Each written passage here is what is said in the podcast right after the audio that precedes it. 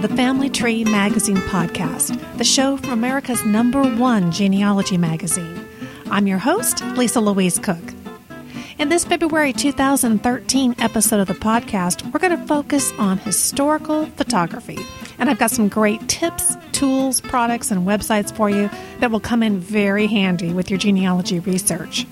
Now, normally our first stop would be the Genealogy Insider blog with managing editor Diane Haddad. However, Diane is still home enjoying her brand new baby daughter, so she won't be joining us this month. So, we will jump right into our top tips segment with photo expert and author Maureen Taylor. She's also known as the Photo Detective. Maureen is the author of the book Family Photo Detective, and she'll be sharing some tips from the book to help you identify and gain clues from those old photos in your family's collection. And then in our 101 Best Website segment, I'll be chatting with Joe Bott. He's the founder of the free website deadfred.com, which revolves around historical photography. Then, in the Family Tree University Crash Course segment, Family Tree Magazine online editor Tyler Moss will be back to tell us about the Picture Your Family History Power Course and to give us some tips from that class that will come in very handy. And finally, we'll check in at the publisher's desk with Allison Dolan. She's the publisher of Family Tree Magazine, and she'll be giving us the inside scoop on what's going on over there. So there's a lot to cover, so let's get to it. Our first stop is Top Tips with the photo detective, Maureen Taylor.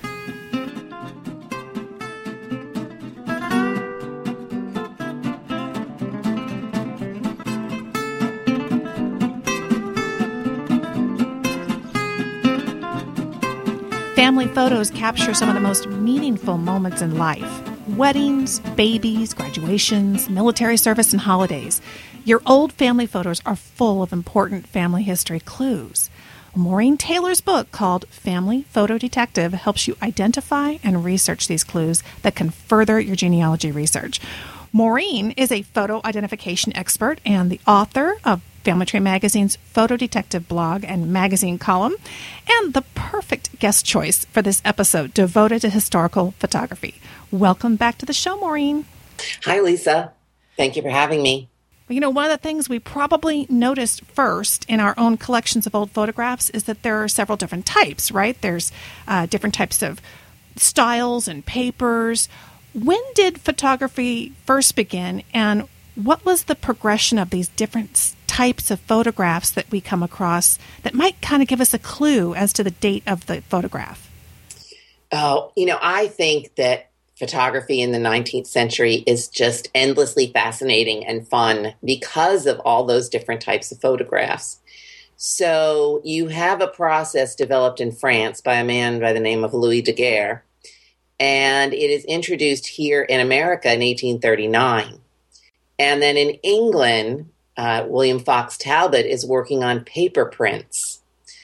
But the daguerreotype really takes over here in this country and is the dominant and the only real commercially successful um, photographic method until the mid 1850s when then there is the ambrotype which is on glass a daguerreotype is on a silver plate and the image just sits on the surface of the plate and it's one of a kind and then the ambrotype uh, is invented in eight, patented in 1854 and it's on glass and backed with a dark uh, substance like a varnish so that it looks positive. And then there are the really inexpensive tintypes from 1856 on. And tintypes remain popular into the 20th century. So the daguerreotype becomes less popular when the ambrotype and the tintype are around. And then paper prints are really introduced here in about 1858 59. So when you and I are over in England at Who Do You Think You Are, I often see really early paper prints and fewer daguerreotypes because they weren't so popular in England as they were here. And so if you were a person, your ancestor goes to the photo studio in 1860. And the photo studios often specialized in what type of photographs they did. But say you had a studio that did them all, they could pick whether they wanted a beautiful, shiny daguerreotype on a silver plate in a beautiful case, or an ambrotype on glass, also in a beautiful case, or an inexpensive tintype, or those little carte de visite photographs that are two and a half by four inches, which are about the size of a 19th century visiting card. And they could choose whatever method they wanted, and they varied in price. Um, the way I explain the pricing of them is at the beginning of the Civil War, you could pose for a daguerreotype for 25 cents or a dollar. But at the end of the Civil War, because there was um, you know some economic issues happening after the Civil War, you could pose for a photograph for 10 cents. Amazing, amazing the differences. And so, what you're really, what I'm kind of thinking as you're talking is it could be tempting to see a daguerreotype and, and think, oh, well, that means it's this date. And you always tend to think of the earliest date. But we really have to keep in mind that as time progressed, uh, for a while, there's there's overlap. So that really helps us in that that dating. When you say the the carte de vista, the, the CDV they call them, is that what you mean by paper? Yeah. Okay, great. And these are like on a, a cardstock type of thing. Yeah, thin cardstock. So in the book, you say that um, while the type of, photo- of photograph may place a photograph in a time period, the internal clues can narrow it down to a specific date. What are some of the internal clues that we should be looking for? And can you give us maybe an example of how that might nail down the date of a photograph for us? Oh, there's so many things to look at. Yeah. when I look at a photograph, my eye is often drawn to one or two things immediately that I see that sort of stand out in the image. So, obviously, what type of picture it is, but also, you know, what they're wearing is very important, although, again, not 100%. So, when you think about oh, clothing styles coming back into fashion. Like, what what's the fashion today? Everybody's got the little peplums around their waist. Nothing new. Mm-hmm. when you think about the sort of color blocking styles that are available now, where you get the the main part of the dress one color, but the sides are another. That's you know from the 1960s. so the same thing is true with clothing in the 19th century. So there are influences from earlier periods that then come back. And so you have to take into consideration how old someone is. Are they wearing older styles because that's what they're comfortable wearing? Do all the clues add up? The clothing, the type of photograph, where it was taken. And of course, I can't do my uh, photo detective work without family history. So, who might be in that picture becomes an accumulation of all the facts, including who took the picture. Is it an amateur photograph taken by someone at home? Or is it a professional studio photographer who took the picture? Right. You're really talking context, the whole context. It, no, nobody's in a vacuum, right? It's we need to look at the whole picture. Right. So you have really large women's sleeves in the 1830s, but you could have a woman photographed in the 1840s wearing those great big giant sleeves but then those big giant sleeves come back in the 1890s, but they're not going to be in a, a woman in a daguerreotype. Ah, exactly. series of checks and balances. Right. Well, in this family photo detective book, you show your readers how to put names to the faces that gaze back at them in these old photographs. And you kind of guide them through how to recapture the lost stories of those old photos. And one of those avenues, and you were just talking about it, of course, it's always fascinated me, is the photographers themselves. Tell us about uh, the photographer's imprint that we see on our photos and what the, we might learn from that. Oh, you know, I think in a past life I was probably a studio photographer. the photo studios are it can help you establish a time frame for the picture. So you use the gene I, I tell people to research those photographers like they're members of your own family. So you use all of their genealogy information the sources you know all of the different record groups that you use to come up with a time frame for when those photographers were in business. Now you have to look at street address but the the style of the imprints change over time. Mm-hmm. so that in the 1860s you get that sort of uh, German looking Gothic typeface. Right. Um, with sometimes just a name and sometimes a name in a city. By the 1870s, they're more elaborate with decorations on the back and a name on the bottom. And so the style of the imprint can actually help you figure out uh, some additional information about the photograph and place it in a time frame as well. Do you have any um, resources? I mean, do you list in the book some of the places where we can go to to try to figure out, you know, either where somebody was located, or or do you give a time frame of those styles we can kind of follow along? I do not because there are many, many different styles. Ah. Uh, but you know, I the best thing you can do is to use city directories and census records, and I use Ancestry.com's uh, family trees even to figure out when some of these people were in business. Oh, so fantastic. So we're still using our same genealogical skills, but we're just tracking somebody who we're not related to, but they are a key player in the whole picture.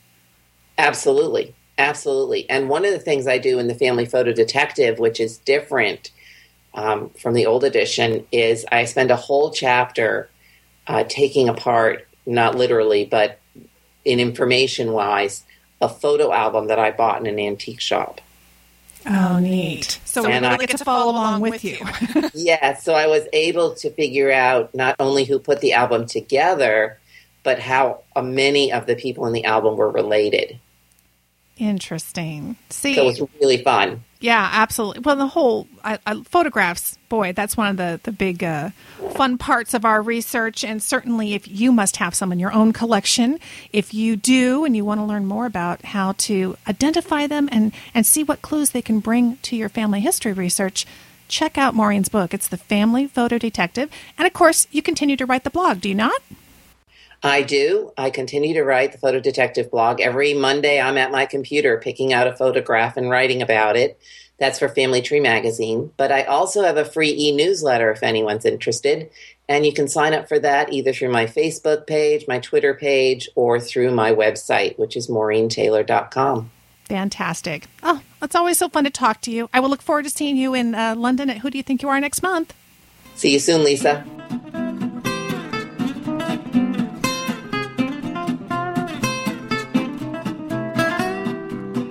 A genealogist thinks about historical photography, typically one of the first websites to come to mind is deadfred.com.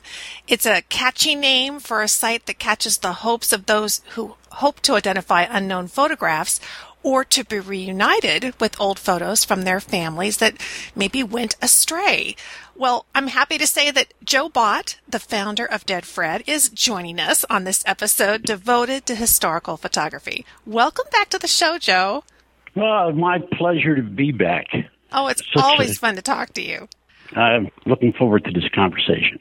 Awesome. Well, in case there happens to be anybody out there listening who hasn't already visited the Dead Fred website, give everybody a quick overview of what the genealogist can accomplish there at the website. Just about everything you could ever want to accomplish when it comes to photographs especially genealogy photographs. Anything? I mean, that's that's pretty fat-headed of me to say that. I'm just joking around. But, oh, I think you can do uh, it. Oh, thank you. Um, well, what, what can a genealogist do? Well, you go there, deadfred.com, and uh, it's very simple. You use there's five different ways you can search, um, and then those, you take those five different ways. You can do a quick search, just a real fast surname search. You can go by alphabet. You know how the traditional alphabet search goes. Then there's a detail component to it where you can go in and put a, a photographer's name. Say you, have a photo of your grandmother with four of her friends, and there's a photographer's name on the back, but you don't have any idea who these people are besides your grandma.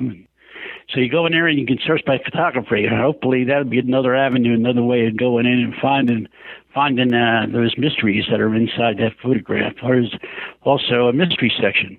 So you can go in and search by first name or all the components of trying to figure out where a person is, you know, state, town, county, country.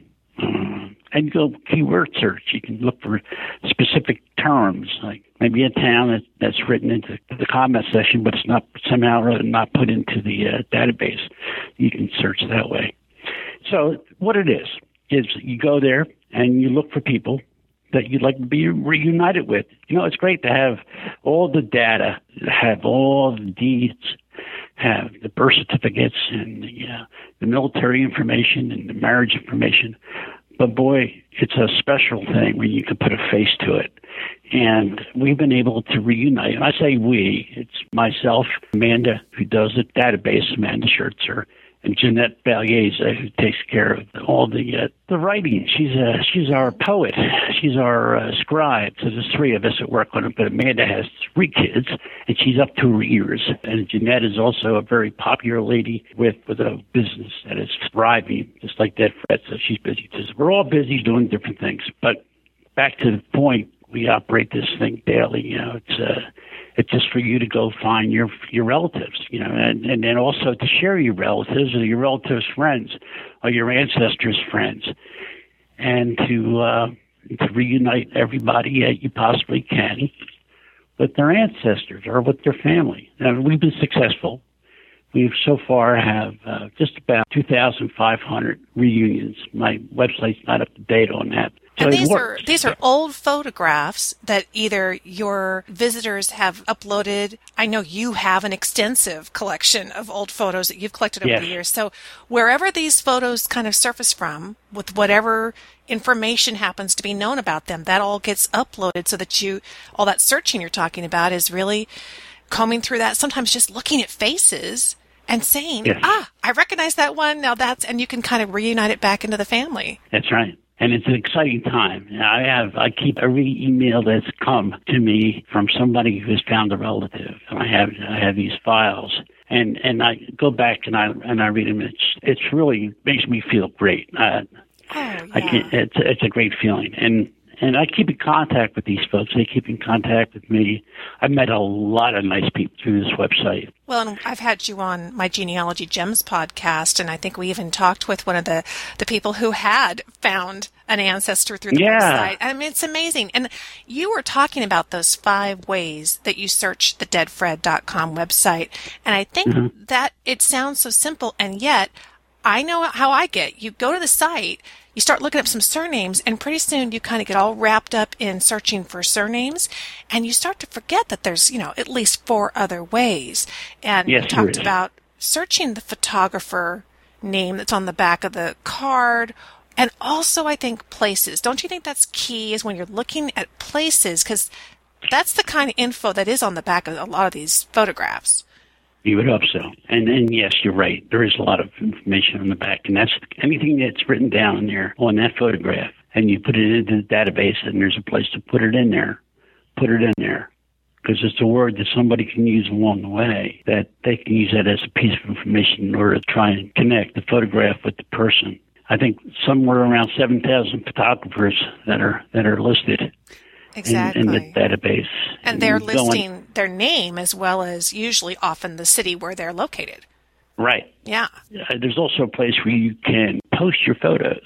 You click on, uh, there's a lady on the front page, mm-hmm. and, and that is Amanda's mother. She died several years ago, and Amanda put her face there for posting your photos because she's found some relatives through that surprisingly enough. So that's kind of nice thing that she's done there. Yeah, absolutely. So, and the uh, site yes. is absolutely free, correct? So anybody yes, it is. Can it is. Well, if you want to spend some money, we're absolutely here for you. you know, the, the, bulk of what we make, uh, we we don't charge. It's, it's free. And if you want some bells and whistles, we have we have we have a, what we call Friends of Fred, and you can click on that. And for about twenty bucks a, month, a year, uh, you can get some uh, organization for uh, if you decide to stick around and become part of the community. Mm-hmm. Uh, otherwise, you know, it's it's go ahead go ahead and use it and post your photos and find your photos, and that's what it's about.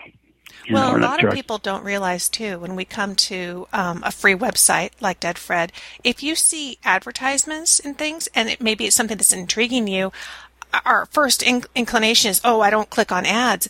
But the thing is, if you do do it on a site like Dead Fred where you're actually then supporting the website. That's how you Yes. do it. So that's, That's right. Don't steer away from those. If you see something that interests you, then that's another way that they can kind of contribute. Make sure you are around for a long time because this is an amazing service. Uh, I can't agree with you more. Lisa. you know, that's that's right. You know, on the left hand side of the page, you'll see the Google ads. Every time somebody clicks on on a Google ad, I'll get maybe three to five cents, sometimes a little bit more, depending on what the market bears. And uh, at the end of the month, they send me a check, and that helps keep us going. Right now, through donations and through uh, Google ads. And we had a book, and we still do, and that helps. We sell it out on occasion. Uh, that helps keep Dead Fred alive. Well, that's fantastic. Well, so are you still out there searching for old photos? I know you told me stories of rummaging through the Oh. antique shops. yeah, I think I told you a story about time I came home with a with a huge suitcase full of photos. yes, yes. And uh, my, wife looked at me. She says, "Okay, you're obsessed." you know, All of our spouses say that at some point, don't you think? I've got like fifteen thousand photographs myself, Wow. my own. You know, I've collected over the years, and I I still collect photos. You know, and what I'm getting now is I'm getting photos in the mail. I, you know, every week get albums that somebody's found or photos that Wow. s- somebody's passed away and there's uh, photos that they didn't know who they were and they really didn't have time to mess with them. So they sent them to us and uh, we, uh, I go ahead and I scan them in. That's more of my weekend chores. Mm-hmm. Uh, scan those onto the uh, website. It works. It works. Well, work. It, it does. For those of you listening, they've Yeah. got over 18,000 surnames on this website, over 109,000 records. And as Joe said, over 2,000 people have been reunited with photographs. It is possible, and a place to go to do it is deadfred.com. Joe, it's always so much fun to talk to you, and um, we just love what you do for the genealogy community. Well, thank you very much. I do appreciate that, and I, and I appreciate you calling me and asking me to talk about Dead Fred. You can get yourself stuck for a while if you do that. You know, you're going to have to shut me up. but I'll keep on talking. Well, we love it. But- Thank you. You come back again on the show, okay? Uh, I will be happy to, and I hope right. to see all you folks that are listening, if I can say this, Lisa, Yeah. that stop in and, and see us. And, and if you're on Facebook, join Dead Fred's Facebook page. like Uh, Dead Fred, right? Dead Fred's Genealogy Photo Archive. Yes, like it. Like it. We'll put it on the show notes. Thanks so much. Good. Joe. Thanks.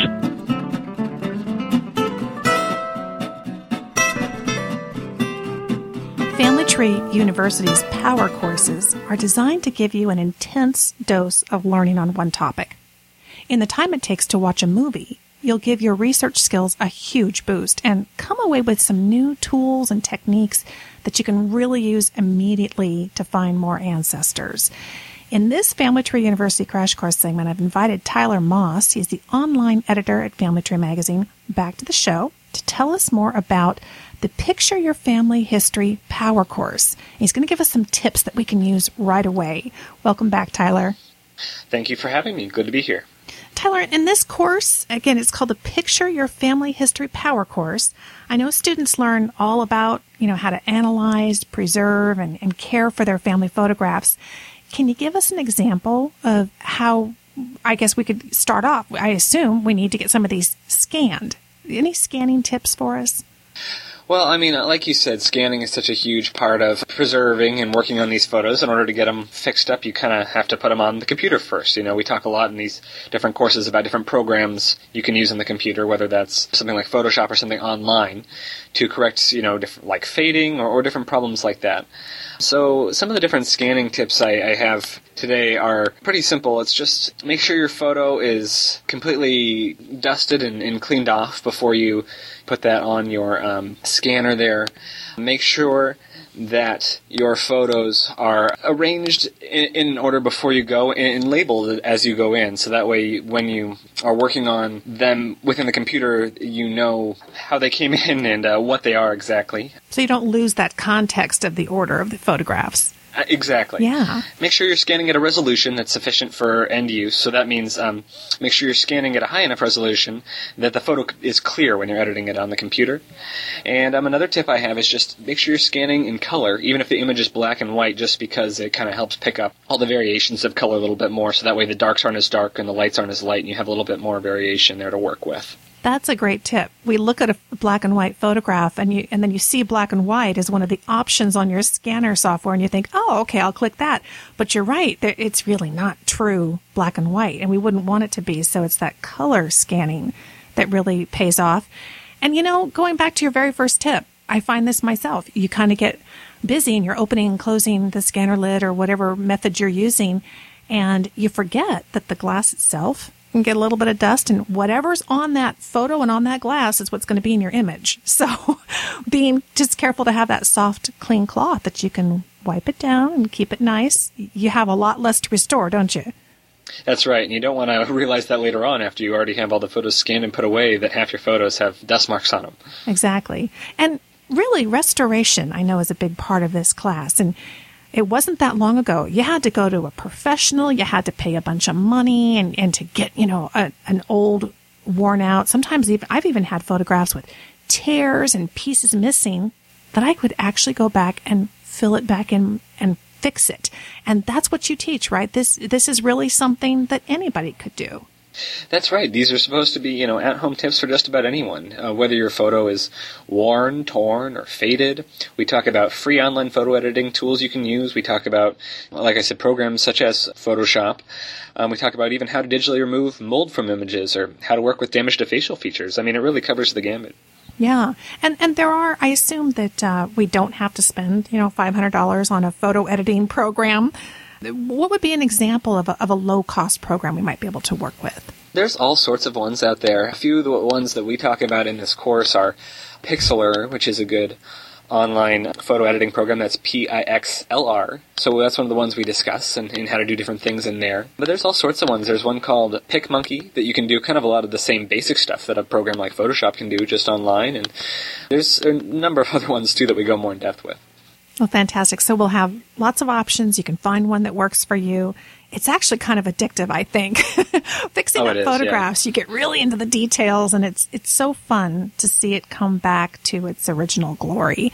If you want to learn how to restore and uh, preserve the photographs that are in your collection, those things that are so precious to us, Family Tree Magazine's Power Course, it's called Picture Your Family History, is really, I think, a great one to take.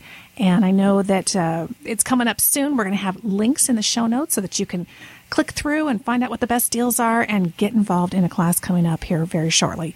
Tyler, thanks so much. Appreciate it. We'll talk to you soon. Thank you again for having me.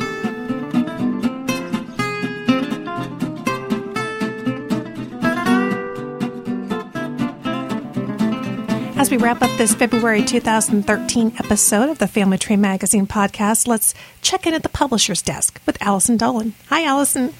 Hi, Lisa. Happy February. You too, and it's Black History Month, and I understand that you have a new class coming up on African American genealogy. Tell us about that. Well, absolutely. There's actually a ton of stuff going on on the Family Tree University virtual quote unquote campus right now, and Black History Month is just one of them. We are introducing a class on getting started in African American genealogy, specifically because it's Black History Month and so many people uh, are really looking into their roots. And so we felt this was an ideal time to launch that. And it's going to be part of our first step series of courses. So um, they're really beginner oriented. They only last two weeks, so um, it's not a huge time commitment, and it'll really get you started on the first steps of getting involved in that kind of research. And those are great because the, the regular classes usually run about four weeks, but having kind of a, a two week Kickstarter class, I think, is a great way to go to really get you going. Definitely. The schedule makes it nice and compact and easy to fit into schedules, and it's not so involved that um, you know you really have to set aside a huge chunk of time for it. So I, I think that's nice for everyone who has a really busy schedule. And I saw also on the schedule, you're going to have Finding Female Ancestors. That's one that really caught my eye. Tell us about that. Absolutely. How many people have a female ancestor who's a brick wall. I have Yeah. yet to meet a genealogist who doesn't have one. Um, obviously, female ancestors have some unique challenges in terms of tracing them just because of you know changing their surnames when they get married and um, not appearing in records in the same way that men do and so we are delighted to be launching a class on um, this very subject that i'm sure so many people are struggling with here at, family tree university so it promises to be a good one I'm, I'm looking forward to it because there's. Uh, I was talking with Gina Philibert Ortega, and um, she was giving so many ideas on different kinds of, of records, if you will, that we need to think about in terms of female ancestors that we don't really think about in terms of the, their male counterparts. And um, things like uh, even just a recipe card, you know, something that's written in their hand that's talking about perhaps a recipe used in a family tradition. So many little um, nuggets in there to find uh, to tell us more about their lives and who they were. It's pretty exciting. It is very exciting, and one of the things for me personally that I love about doing that kind of research is the social history angle. Yeah. You know, there there's some times where you might not be able to find your female ancestor specifically named in a record. Right. But there are so many sources that you can turn to that will give you insight into what her experience was, whether it names her or not, you can really learn some interesting things about her life. And I, I think that's really compelling. Mm-hmm. Absolutely. And then, of course, just about every genealogist uses Ancestry, and you're putting together a new class on Ancestry, is that right? Yes, that one is um, also new at Family Tree University. And like you said, everybody uses Ancestry.com, but there's so much to dig into there that we felt like it would be a great learning opportunity to kind of help people become more of a power user and understand everything that's there and really how to take advantage of it so you're not spinning your wheels. You know, an Ancestry.com subscription is fairly expensive, and so to make sure that you really get your money's worth, uh, that's what this class is designed for.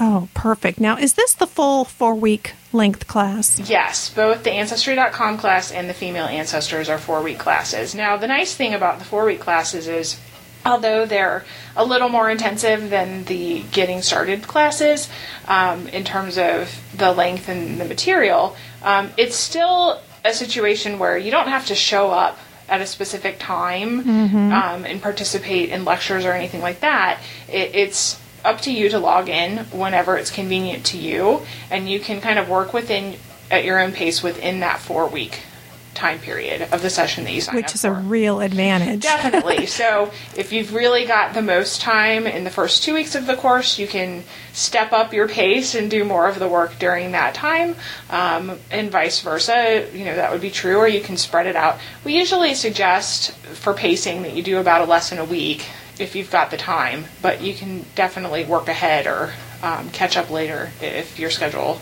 doesn't permit. Right. It's flexible, and yet you're going to get a really great in depth look at the topic of interest.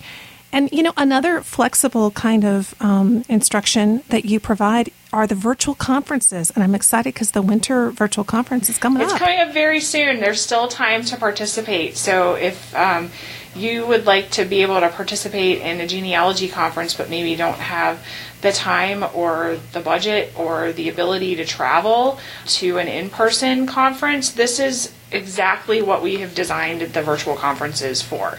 Ours is going to be taking place on February 22nd through 24th, and it's um, just like an in person conference in that there's a wide variety of classes that you can attend, only they don't happen in real life, they happen virtually.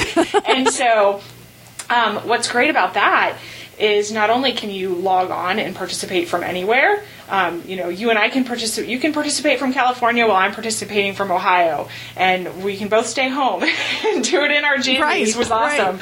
Um, but the other great thing is we pre-record the classes so that you never have to choose between oh both of these sessions look great which one am i going to go to you can decide which classes you want to watch when so you don't have to miss anything and you get to download them um, to save for reference or rewatch after the conference has concluded. So it's kind of always on. You, you have the opportunity to go back and pick up those nuggets that you might have missed the first time, um, or go back and catch those URLs that you didn't manage to type in while you were watching the class. You can kind of fully absorb things and go back and check again later and use it when you need it, which I love. And, and I love the fact that we do. Um, I'm going to be doing one of the classes. I know you've got lots of instructors putting together some great content. I was thrilled that we're going to be we're recording these as videos, as, as you said, because uh, I'm going to be in London that weekend teaching at the Who Do You Think You Are live conference. So it's so awesome to be in two places at one time. If you could just replicate me, that would be wonderful. I would get so much more yeah. done. well, you make a good point, Lisa. You know, the fact that we do record these classes um, does make it possible for us to put together a really dynamic lineup of topics and speakers yeah. where we don't have to worry about conflicts with other um, events that may be happening in the genealogy world. Yep, you can you have so much fun. There's going to be live chats and things going on throughout that weekend, and yet you've got all that wonderful content to refer back to you and help you all year long. Okay, great. Well, we've got a lot of tools here, and we're going to have listings of all of them in the show notes for you with links so that you can go check them out. And um, whew, you're going to keep us busy. All right, we're looking forward to talking to you next month. All right, thanks, Lisa.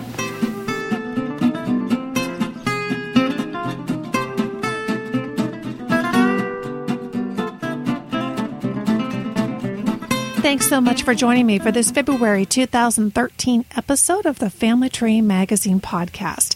It's the monthly show from America's number one genealogy magazine. Here are a couple of action items for you until we meet here again next month. First, be sure and check out Maureen Taylor's Photo Detective blog. You'll find it at blog.familytreemagazine.com slash photo detective blog. And of course, her book, the Family Photo Detective. It's available at shopfamilytree.com. And then head on over to deadfred.com. You can start searching through all those old photographs. You never know who you might find. To find the show notes for this episode, which will include links to the Dead Fred website and the Picture Your Family History Power Course, and of course everything else we've talked about on today's episode, head on over to familytreemagazine.com slash podcast.